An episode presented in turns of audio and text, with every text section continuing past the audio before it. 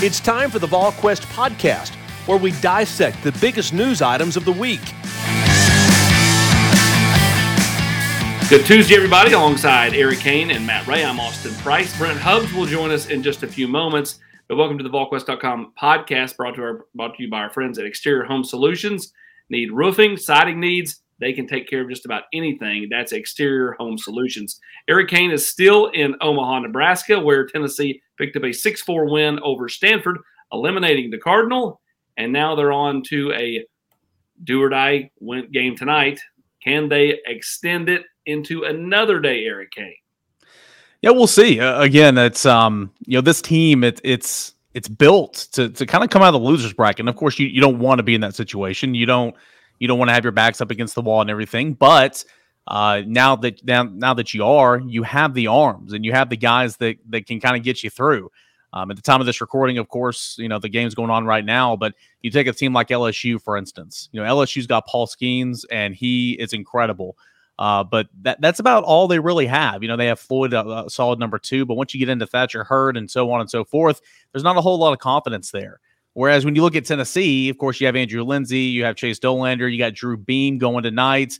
Uh, got that guy right there, and, and uh, you know uh, uh, Chase Burns and Seth Halverson and Camden Sewell and AJ Russell, and the list goes on and on and on. So Tennessee is positioned really well uh, here, kind of coming out of the losers bracket, and it was on full display uh, there on, on, Monday afternoon. Chase Dollander didn't get his best, obviously, but Chase Burns comes in and, and is just completely dominant, you know, writing his names in the Tennessee record books. And of course, that four run fifth inning and, you know, big hit there from Christian Moore and Jared Dickey was along for the ride there as well. So um, it was a really, really nice, impressive win for Tennessee, battling back down four nothing elimination, just like you were the week before at Southern Miss. Uh, but you got the win. You you advance on. You you move on, and you feel really good and confident with Drew Beam on the bump coming up tonight. Beam got the lone win over LSU in the series down in Baton Rouge earlier this season. They pitched really really well. Tennessee's bats were alive and well in that game against LSU's number three. Um, if, if they end up playing in LSU again, as you pointed out, you know, this, you know, when we recorded this, the game was still ongoing.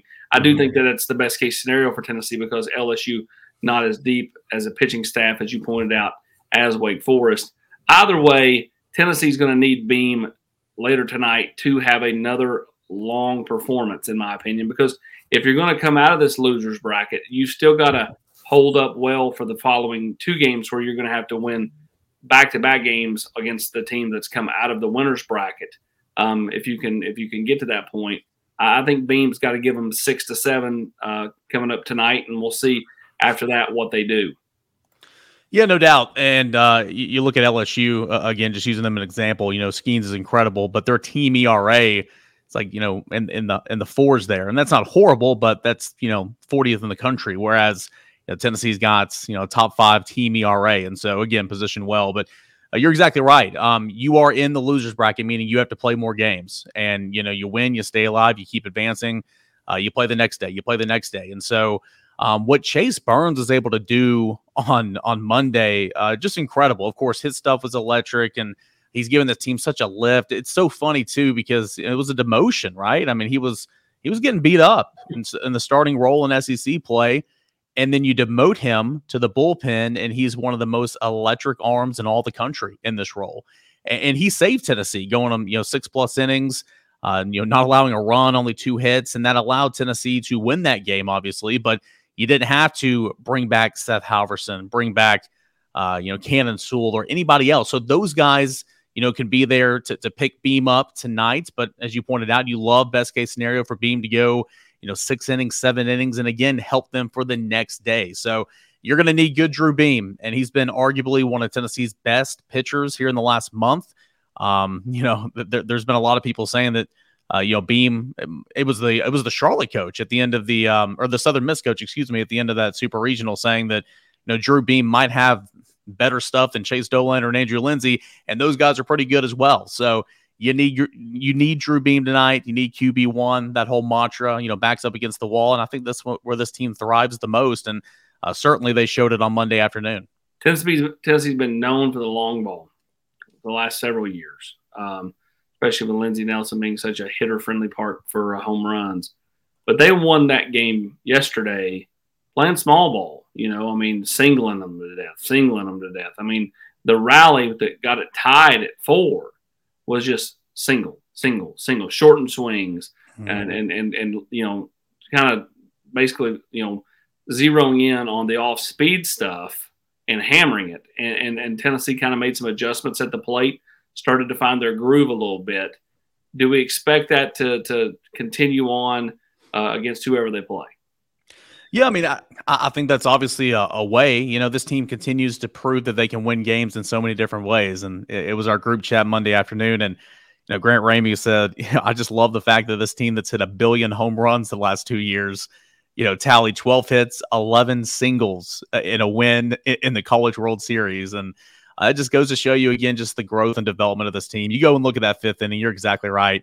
You know, Zane Denton leads off with a single. You got a strikeout from uh, from Scott, and then Stark singles to left field. Great from the bottom of the order right there. Ahuna, uh, Maui singles to left field. That bases are loaded. Ensley gets that fly ball, and it's just deep enough with that guy with the cannon uh, in left field. Obviously, you already saw that on display uh, earlier in the game. Uh, but but you know just single single single sack fly, and then you get uh, the big two run. You know Dickey has a single, and then Moore has the big two run single, and so uh, yeah, they're just proving that they can win games in different ways, and you know liking the approach. I thought Tennessee, yeah, I thought Quinn Matthews. Of course, he threw 156 pitches last week. He was out there in you know game two with a five run lead. You know 150 plus pitches. It was a little bit ridiculous at that point, but I just thought he looked tired you know, Tennessee was hitting them around a little bit there in the first inning, first couple innings, and uh, then yeah, they got to him. Yeah, I mean, they they you, you're exactly right. Tennessee had multiple base runners on on base the first couple of innings, and he was able to kind of escape. You know, uh, but I mean, you look at I mean when he got knocked, knocked out of the game, got pulled out of the game, he had basically given up nine hits and, and less than five innings of work. I mean, mm-hmm. like they they were. I mean, they may not have been like you know home runs, but they were putting the bat on the or the ball in the barrel, and and, and really, you know, I, I thought, you know, I guess probably one of their better team hitting performances without having to go yard all season long. I thought. I mean, and it was just a string of you know hits over and over and over again, and they were hard hit balls. Yeah, they were, and I mean, I'd have to go look this up, and I'm I feel safe in saying, you know, those 11 singles or whatever it was. I mean, that's easily the most they've had in a single game this year. Um, and then you just look at the lineup card, the box score after the game, and, and you see Maui's got three hits. That that's great to see. I thought, um, for as much as he strikes out, but I thought he has really put together some solid at bats through two games of the World Series. You know, Ensley's been great. He didn't have a hit on Monday, but um, he had that big sac fly. Three hits from Jared Dickey, two hits from Blake Burke. You know, moving up to the sixth ball, which was big. Two hits again from Zane Denton, who's been so clutch. And so, yeah, you know, up and down that order, you know, Tennessee really was just getting good bat, you know, get good barrel on ball and you know, sending it up the middle, sending it the other way, and and that's good. It's it's so hard to count out the Tennessee baseball team because um, down down by four runs at Southern Miss in game two, brink of elimination, comeback. Same situation here in this game, and even against LSU, uh, there late in that contest when you finally got Paul Skenes out of the ball game you brought the tying run to the plate, and, Tennessee was right there. So that's why Tennessee is so dangerous. Um, it, it's never really one guy playing hero in that lineup. It's just kind of like who wants to be the hero that day. And then you couple that with all the arms, and that's why Tennessee is in Omaha. And that's why Tennessee is one of the most dangerous teams, despite already having a loss. Yeah, I mean, you know, they, they really are. I mean, they are built. If if a team was built to come out of the losers bracket, mm-hmm. it is Tennessee. I mean, like you know, and Stanford's a team that came out of the losers bracket multiple times. I mean, they had faced elimination, I think, five times uh, this postseason, and and was five and were, they were five and zero oh going into yesterday's game before they were eliminated. Tennessee at worst now finishes sixth or fifth, depending on you know I guess who loses 1st mm-hmm. um, either way, this is a Tennessee baseball team that I think still has a little bit left in it. Again, I think the game later tonight's a game that is it's very winnable for Tennessee. At the same time, it's getting past the team that comes out of the winners bracket and has to be beaten twice to make that championship series. That's going to be the real the real tough point. Yeah, I mean it's it's tough any way you want to spin. It's why you know Brent said it countless times. So have I. I think it's why just getting to Omaha is so tough. But I mean, winning the whole thing, it's just it's incredible. You know, regional setup to where if you lose a game, it's really hard to win that regional, and that's what Tennessee's playing in right now. It's it's a it's a mini regional, and uh, there's some great teams that Tennessee's paired with, right? I mean, LSU, Stanford, you just got done playing. Wake Forest might be the best team in the country, and it's going to be a challenge. Uh, again, it's it's about who has the most arms, who can give you the most flexibility, and who can give you options. And Tennessee has that. Um, but Drew Beam, as you pointed out, he's got to give you a great start tonight. Um, would love it, love it if he can go six, seven innings. You're in the ball game right there because again, you have everybody available, and that's great. But if you do win, you got to do the same thing tomorrow, and then the same thing the next day. And you know that's just to to get out of you know get out of this little regional play into the championship series. So it's going to be tough. And Wake Forest, you know, again that game's going on. You know, right now Wake Forest is so good; they're they're great the lineup, but the difference in Wake Forest and LSU and Wake Forest and Stanford. Wake Forest has some arms too. So they are positioned a little bit like Tennessee is as well. Therefore, if you play in LSU, I think it's a huge win for the University of Tennessee. And you know, this team's hungry too. This team's excited. They're riding some momentum right now, and, and you know, deservingly so. You're in Omaha. You're feeling good about yourselves. Um, you knew when you lost on Saturday what it would take uh, to come back and stay alive, and they did that on Monday. And so they're going to be amped up. They're ready to roll, and, and we'll see what we have tonight. But uh, the the win the win yesterday snapped a six game losing streak in Omaha. They did it all the way back to 2001.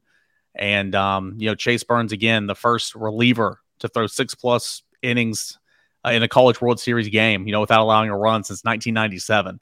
Uh, just incredible. Um, those you know strikeouts that he had, I think. Let's see, I don't have it pulled up. I think it was nine. Uh, nine yeah, uh, tied for the most in a College World Series game with Todd Helton. Uh, again, I mean, we're seeing. I mean, we're seeing elite performances right now, and this is stuff. If you're a Tennessee baseball fan, you're going to talk about for a long, long time. And so I, am glad they won a game. I think they can win tonight for sure. And uh, I'll see what happens. It's Beamer on the bump later tonight, and it's Caner in Omaha with uh, all the coverage at VolQuest.com. Let's take a break. Let's hear from our good friends at Exterior Home Solutions. And when we come back, we'll switch gears. Matt Ray will finally get engaged in this broadcast, and we'll talk recruiting on the other side. Your roof, it's the most important protection against nature for your home or your business. That's why I trust the experts at Exterior Home Solutions. A big thanks, as always, to our friends Exterior Home Solutions for allowing us to uh, do this every single Tuesday and Thursday at VolQuest.com. Uh, we welcome Brent Hubbs and uh, we, will, we welcome Brent Hubbs into the podcast. Matt Ray is going to talk in this portion of the podcast. We got a full crew now Eric Cain and, and, Austin Price. Guys, let's go ahead well, and start. First, uh, with, with... first of all, it's, it's not Matt's fault he didn't get to talk. It's not my fault. I'm late. I'm out here in Jed Clampett Green Acres land. Apparently, the rain has uh, created Wi-Fi issues out here in Corryton. So that, that's that, that's Petticoat Junction or whatever we're doing here. That's prevented the Wi-Fi from working today. Matt, is your is is your mic working? Are they going to let you talk now? Yeah, my mic's work. My mic's working. I didn't talk, but I did enough thinking for the both of us, so we're good. We're good to go in that what, second. What, what, Matt will agree, and, and, and just I'm not just just for the Vol questions. I think I pick on Eric. This isn't pick on Eric.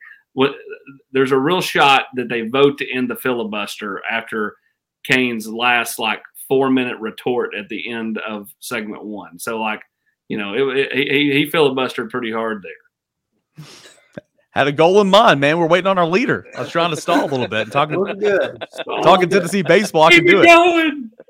All right, hey, let's talk about Boo Carter. Tennessee gets a commitments, uh, you know, star in-state athlete. Been after him for a long, long time. Safety nickelback, but he can play a little bit all over. But uh, he jumps in the boat, makes his announcements uh, to Tennessee on Saturday nights. AP, a one that Tennessee needed to have, and, and finally he jumps in. Yeah, and, and, a big get. Um, you know, Boo is one that's a catalyst uh, for other recruits. Not doesn't mean that everybody's going to go, oh, Boo's there, oh, and I'm just going to fall in line. That's not how it works. But other kids gravitate towards him. Again, his name is Boo, and there's a certain cachet, certain swag that he carries himself with. And, and I think kids are like, "Ooh, this kid's name is Boo. This is awesome!" And like, and then like they see kind of like how he how he maneuvers and operates and stuff, and, and kids love it. And you know, so I think that, you know, he has an impact. You know, again, it doesn't mean kids are just going to just fall in line and commit because Boo did, but at the same time, there are, there is a a certain magnetism about him with other players. Um, that, that gets him interested in Tennessee. And so he'll be here this weekend for an OV, Matt, and having him around Mike Matthews, having him around Amari Jefferson, having him around all the other players that are in town, I think it's a big deal. Yeah, I think so. I mean, we've we've touched on it a little bit, but you know, Mike Matthews and Boo Carter, they go way back um, to the AAU basketball scene when they were coming up. A little bit of competitive friendship, if you will. Um, they kind of decided they were geared the same way, and you know that sparked a friendship. And I, I just think Boo Carter is that guy that's not afraid to say, "Hey, what are you waiting on? Come to Tennessee." Uh, and I, I, think that's something this class needs and he's the guy that's going to do that. He's he's so well known because he's traveled. He's played seven on seven with, with everybody. He talks to everybody. He has a good time. Um, you know, like AP said, his name's Boo. Um, so everybody knows him. And then he's not hurting in the real name department either. Boo is the nickname. Orlando is the first name. So I mean, he he's got you know two of the best names that you could have um, out there. But uh, just a guy that I think can do a lot of different things for Tennessee in the secondary. And, and, I think a lot of it comes down to what he can do in a short area. Uh, you put him in a box as a nickel cornerback or a safety, um, you know, within those short areas, he does so much. And he, he's just really tough. There was a camp about this time last year where I think everybody thought he was going to come up and just play offense strictly. He did play some offense, but he played defense, and he absolutely just – shut guys down all camp long. So um, you know, that kind of led to Tennessee pursuing him on the defensive side of the football. But you know, for Tennessee, it's a big win to get Boo Carter in the class. His, his, quote to you, you know, as you called me and said, you know, there's a lot of guys that say that you know, uh, you know, school X is getting a dog. He yeah. had a breed of dog. He had a breed of dog. Yeah. I mean, yeah. He, he, that's that. I mean, that means he's thought about it. You know, yeah. I mean, like that mean uh, to me, like again, like he and, he and I think it's a good, I guess, good comparison because he does play with a competitiveness that is just intense, and yep. and Wilders are intense. Matt, Matt, you were talking about, you know, Boo Carter being a guy that says, "Hey, what are you doing? Let's go. Come to Tennessee. Like, you know, what are you waiting on?" Edwin Spillman, you know, could be on the receiving end of that text message or that phone call. Well, it was long- from the 4040 club. He FaceTimed when he was from the 4040 club. He FaceTimed. Yeah. there you go. Well, uh, you know, plans already in motion. Edwin Spillman back on campus this week. Uh, Matt, how did it go, and, and how much closer is Tennessee before he finally makes a decision? Yeah, you know, I mean, I think Edwin Spillman's continued to to take take things in stride in his recruitment, but again, Tennessee's been in this thing for the long haul, and you know, what we've said for a little while. It just it's hard to envision Edwin Spillman somewhere other than Tennessee. Um, I think he continues to to connect really well with these guys, and you know, I think we see him, you know, make a decision sometime after everything wraps up here in June, probably early July. Um, and it's still again, anything can happen in recruiting, but it's hard to see Edwin Spillman somewhere other than Tennessee.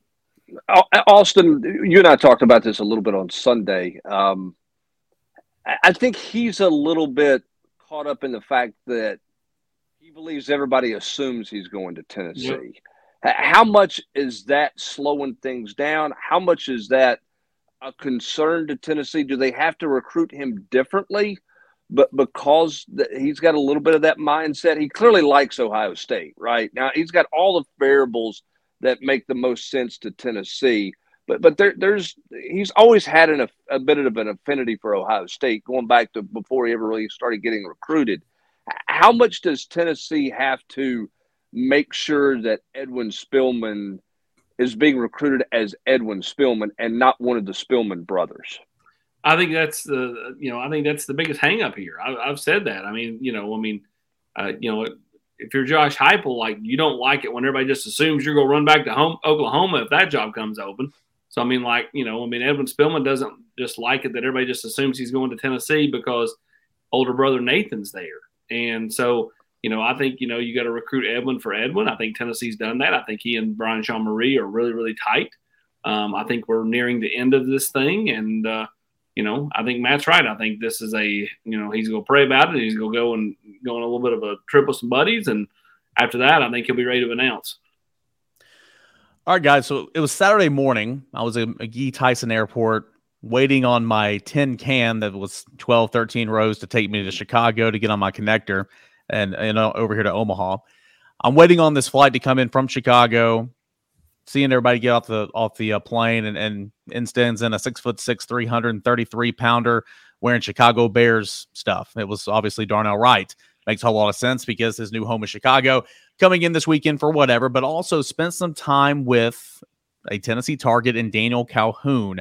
Um, Daniel Calhoun, AP this weekend. How did Tennessee fare there, and how much of an influence was having Darnell Wright on campus? Well, I think Tennessee did a really nice job. Um, you know, having you know you know some former players in town, um, but Darnell Wright was one of them, and um, you know for you know Daniel Calhoun being able to talk to a guy who got drafted in the top ten is a big deal. And I thought Tennessee showed really well with Daniel Calhoun this weekend, and you know, uh, I think Georgia and Alabama were ahead of the Vols before this past weekend.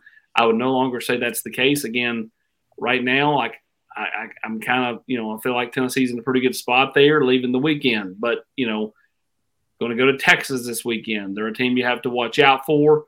Um, the question is, is are they okay, you know, going that far away from home, or would he rather stay in this part of the country to play in the league. He's going to be playing in the league regardless because Texas is coming into it. But you know, I'm really interested to kind of see how what his thoughts are leaving that Texas visit with one visit to go.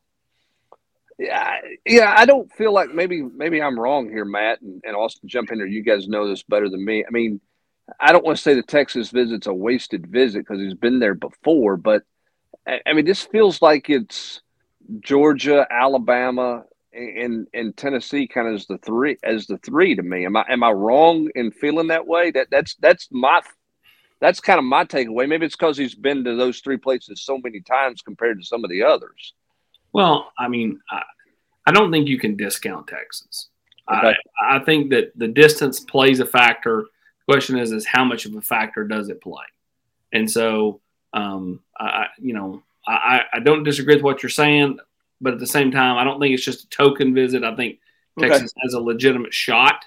It, are they behind the other teams? I do believe that's the case. But you know, I said Tennessee was behind Georgia and Alabama before last weekend, and you know, they they've made a push here. And so, you know, again, like the biggest thing for Calhoun is is like, you know, I mean, I know he's you know on our you know, we have him listed as interior offensive lineman. I think that's what he is. I mean, I think he's a mauler guard. You know, could he play right tackle? Maybe you know. Um, but I, I, think he is just a specimen, especially once he gets in a nutrition program and a weight program. I mean, he's, you know, 350 plus pounds. And, and once he trims off some of that baby fat and gets in a real weight program, I think will look even better. Well, I think we've kind of touched on it a couple times. Like, why does Daniel Calhoun, you know, keep coming back to the Tennessee's campus? And, and the more you you talk to people, and the more you get to learn a little bit about Daniel Calhoun and his family, um, they're pretty diligent in the process. They're they're really they're really taking this thing in stride. Alabama and Georgia have been in a really good spot, as we've alluded to for a while. Tennessee made a good push this weekend, but I, am right there with Austin. I, I think you know you can't discount Texas in this one. Are they behind? Yeah, they're they're they're behind going into the weekend. Um, but uh, just like you know Tennessee, they're going to get their shot, um, and we'll see where things are for Daniel Calhoun. I do think, Eric, back to your first point, that it was you know a pretty smart play by Tennessee to connect him with Darnell Wright because mm-hmm. there's some similarities there. Two highly ranked guys that are physical specimens. Uh, but both needed, you know, when Darnell got here, needed to get in a little bit better shape, had some things to clean up. He'll be the first guy to tell you that. Daniel Calhoun will be the first guy to tell you that he needs to trim up. He needs to get in a little bit better shape. So I think, you know, to not only be able to connect with a guy that was just a top 10 pick, but also a guy that – already has gone through what you are self-aware that you're going to go through when you get to a college program is you know a good a good talking point during the weekend Matt, let's stay with you, man. Can't uh, can't mention one without the other when talking about the defensive line. Williams, Nwaneri, five star, number two or number one rated defensive player per on three in the class, and of course, Kamarion Franklin. Both those guys on campus. Both those guys spending time with Rodney Garner. How did they fare? Um, I'll defer to AP for Cam Franklin because I didn't talk to him, but uh, did talk to Williams Nwaneri, and you know he's he's a tough read. Um, but, I mean, to say the least. Uh, to, to say the least, he's a tough read. Um, you know, but still kind of feels like you know, where things were. Tennessee had a good weekend with Williams Nwaneri. I think he had productive conversations with Mike Ekeler and the Tennessee coaching staff. He really liked what they, you know, broke down for him from a football standpoint. The interesting thing to me with Williams Nwaneri in talking to him was it was there was, you know, what was your favorite parts of the trip? What did you enjoy? None of it was the flashy stuff. None of it was the photo shoot, hanging out in Neyland Stadium. Hey, what did you enjoy? I enjoyed seeing how Tennessee could use me. Mm-hmm. Uh, he, he liked that they talked to him about the Leo position, the fact that he could play interior in certain situations, the fact that he can do so many different things for this defense. I think that um, is something that stood out to him. And I don't know if I don't know where his conversations have been during other visits, but I think Tennessee really did well on, on the football side of things this weekend with him. Um, now, I asked him a couple of different times when I talked to him, you know, do you really think this thing's going to September? He seemed pretty adamant that it would. Uh, he really wants to take that trip to Oregon. Now, does that get moved up? You know, possibly. Does does he need to see Oregon again to make a decision once things go dead in July? How does he, you know, kind of work through everything there? I still think there's a chance he could decide before September, but I've told AP this. I've talked to other folks that feel the same way. If it goes to September with Williams Nwaneri, I think all bets are off. Um, if he decides in July, I think Tennessee has a really good chance. Yeah, I, I can't dispute that. I will say this: Nwaneri, as Matt said, is a is a tough a tough read. Like I, I think he's the kind of guy that you know is going to have the same expression when, on his wedding day, when his first kid's born. Like, I mean, like, I mean, he, he, you're never going to, I mean, like, he can have the time of his life. You're never going to know it. You're never going to read it. Um, as far as Cam Franklin, a little more smiles, but those guys are similar personality wise, which is why, you know, when Nary told Matt he liked hanging out with Cam Franklin, you know, um, very similar personalities, kind of low key, reserved. Um, yeah, I think Tennessee did well with Cam Franklin this weekend. Again, when does he do something? He's talking about going to Auburn in September for a visit. The, the longer this plays out, to me, the uh, the you know the, it's harder to maintain momentum. Like right now, I think Tennessee has the momentum with Cam, but what does that momentum look like in late July, in late August, in mid September? And you know, um, you know, I think that's kind of one of those things where you know I think Ole Miss is a factor, I think Miami's a factor, and I think Auburn's a factor. I think those are the four teams.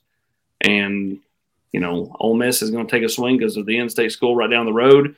Miami is Miami, and Auburn is Auburn. And so, um, you know, I think it's one of those things like, as Matt said with Williams, like, you know, Cam cancel that LSU visit. You know, to me, that's interesting. You know, was that Cam canceling the visit, or was that LSU saying this thing's going to go a while? We're better to shoot our shot in season than shoot it right now. That's my real question. And that's one question I'm going to see if I can figure out over the next couple of days was was this a Cam decision or an LSU decision? Because if it's a Cam decision, then I think that's a really good sign for the Vols. Well, and then, you know, we talk about Daniel Calhoun, and it's like we've talked about him, and it's like he keeps coming back to Tennessee. He keeps coming back to Tennessee. For me, with Cam Franklin, Miami's that dark horse. He keeps yeah. he keeps getting back down to Miami slowly. It's like, why is it? He doesn't feel like a Miami kid. Um, but I think they're in it more so than people think. And, and, because of that, I think this could, could go on a little longer, like AP said. Now, if it's Cam on the LSU visit, I think that's very interesting. Brent, uh, a couple weeks ago in Nashville at the uh, On3 NIL event series, uh, AP had a chance to catch up with Caleb Beasley, longtime commit for Tennessee, and he talked about how he and Jake Merklinger, uh, both those guys were on campus this past weekend. But he talked about those two guys were kind of the leaders in the group, right? But then you had Caleb Beasley going over here, going on this visit and signing up for this visit and all that. But this weekend, he said, Hey, I'm done. This is home. This is it. And he shut down his recruitment. How big uh, is that for Tennessee, for Caleb Beasley, and for this class to kind of move forward? Well, I, I think we all felt like Caleb Beasley was going to end up at Tennessee, um, yeah. even if he took other visits. I think the bigger thing, though, Austin, was if he's going to be a guy who carries some weight weight. Yeah, I mean, I, I agree, Hubbard. I, I know where you're going there. Like, if, if you carry weight and you are one that is saying, I want to be the face of the defensive side, how much does it kind of look like? Yeah, I don't know about that for other recruits. If you're out visiting Oklahoma and visiting Notre Dame, cancel the Oklahoma visit. Says he's not going to take the visit to Notre Dame anymore. And I know what they're saying over at the Notre Dame site that you know they'll keep swinging and blah blah blah. The, again, the kid grew up a Vol fan. The dad is a big Vol fan. Like, like part of this is just the process of him, you know, you know, fielding phone calls and stuff. I've never viewed anybody as a real threat with Caleb Beasley because I think Caleb Beasley wants to be an orange. Everybody around him wants him an orange, and I think he'll be an orange. Yeah, but to answer your question, uh, Eric, I think it's big because now when he calls and texts other kids and starts talking about Tennessee, there's none of this discussion. Well, why are you taking a visit elsewhere if you're all about no. Tennessee? Uh, so I think this gives him a chance to be a better mm, peer recruiter for Tennessee, along with Boo Carter. Uh, you know, particularly on the defensive side of the ball, but in state, you know, I mean, it, it's going to carry more weight with Edwin Spillman now uh, from Caleb Beasley because if Caleb Beasley is truly locked in and, and completely done – then you're he's truly recruiting you to Tennessee. So I, I do think that it's it's a big deal uh, for Tennessee, but because he is shutting it down, and I think that gives his voice uh, a lot more pull with other recruits, or at least a lot more influence with other recruits. In, in my opinion, I think Caleb Beasley's heard for months, dating back to January, February, not you know, not really long after he committed there, that he's the top defensive back target on the board for Notre Dame. Marcus Freeman's been the guy that's continued to prioritize him. Um, he, you know, by the school there at Lipscomb um, as he could be. They continue to work him really hard. So I think on the peer recruiting side of things, you know, not that Tennessee's going head to head with Notre Dame necessarily for a lot of people, but I think for him when he shuts it down and he says, "Hey, you know, look, I've been told for months, you know, I'm I was the top defensive back target for for Notre Dame. There's all the opportunity in the world there to play for." A defensive minded head coach, but I want to stay here. I want to play for Tennessee. I think it just carries that much more weight.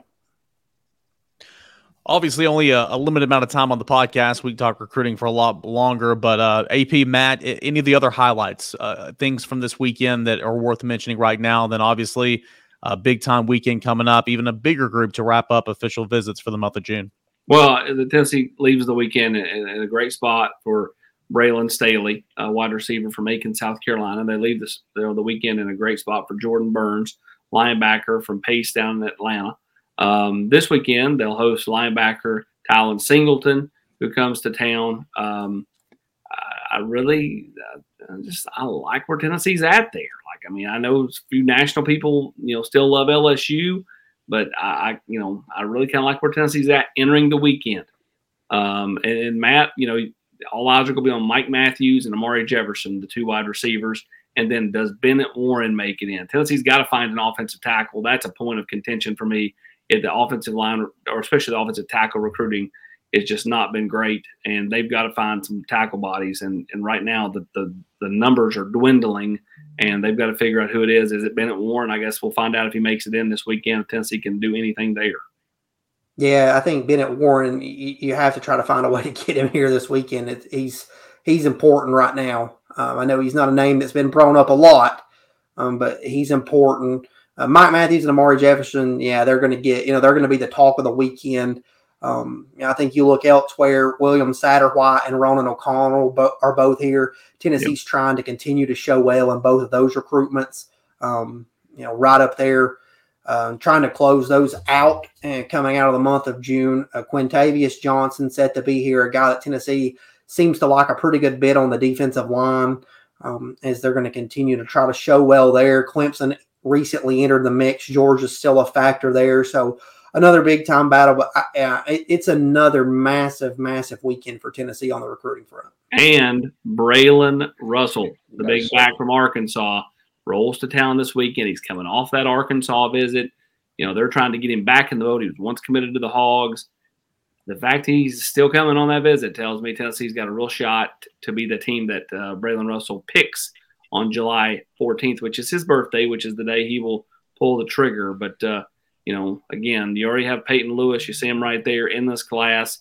They would love to add a big back like Braylon Russell, who's got some twitch to him in this class. And, uh, I mean, the VolQuest.com podcast after dark. Eric Cain's already got the lights changing down there. I mean, this, this this is this is some neat stuff. Uh, hey, I think I, somebody forgot to pay the power bill here at the Holiday Inn Express. The lights just went off. Hey, let, let, me ask. I know we're running out of time here, but uh, since I got on late and I haven't had a chance to talk, I do want to ask a couple of questions here. Um, Matt and, and Austin, uh, the, the, Johnson kid. I mean, where you're looking at where Tennessee is at on the defensive line. I know we're I know we're talking about you know Kamari and Franklin. I know we're talking about Williams uh, but but some of these other guys are, are coming off the board, right? Like how how much more important is a guy like Johnson this weekend than he was three or four weeks ago in terms of Tennessee's defensive line recruiting, Matt? Yeah, I think you hit it right there. Some of these other guys are coming off the board. Amaris Williams was supposed to be here this weekend, committed to Florida during that visit last weekend. Um, you know, so I think again, Quintavious Johnson is that much more important this weekend um, you know, as Tennessee continues to work through the cycle there, he's a guy that, you know, he he's been kind of quiet there at Maize High School. Most of the kids that come out of Maize High School are are pretty quiet, not very active on social media. You know, don't you know really get into the to the visit hype and, and talk a lot after visits. But I mean, look at the look at the measurables there: 6'5", 255. Um, he, he moves and does some things well. Um, you know, kind of reminds me of a Tyree Weathersby at this stage. Uh, you can see the motor, you can see the potential. Um, you know, there's need for refinement, um, but there's plenty of room to grow, and the ceiling's really high. So I think this is an important visit for him this weekend, and an important you know opportunity for Tennessee to continue to show well with him. Huge last couple weekends here for Tennessee in terms of recruiting as they try to wrap up the uh, this class of 2024. At least these official visits, of course, you know it'll go on until uh, signing day in December, and you can find it all all the coverage over at VolQuest.com. Nobody does it better than Austin Price and Matt Ray.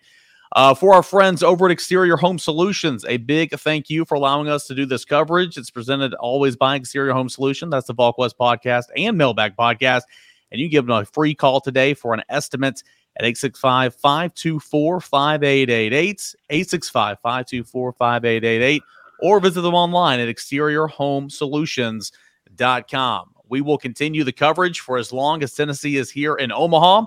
We know that Drew Beam's going to get the ball tonight, 7 o'clock Eastern Time, and another win or go home game. Tennessee's, uh, in my opinion, Tennessee is very much positioned a lot better than some other teams in these types of uh, games, as they've already proven it a couple times this postseason. We'll have all that coverage over at VolQuest.com. For Brent Hubbs, Austin Price, Matt Ray, I'm Eric Cain. Appreciate you guys for listening to us here on a Tuesday morning.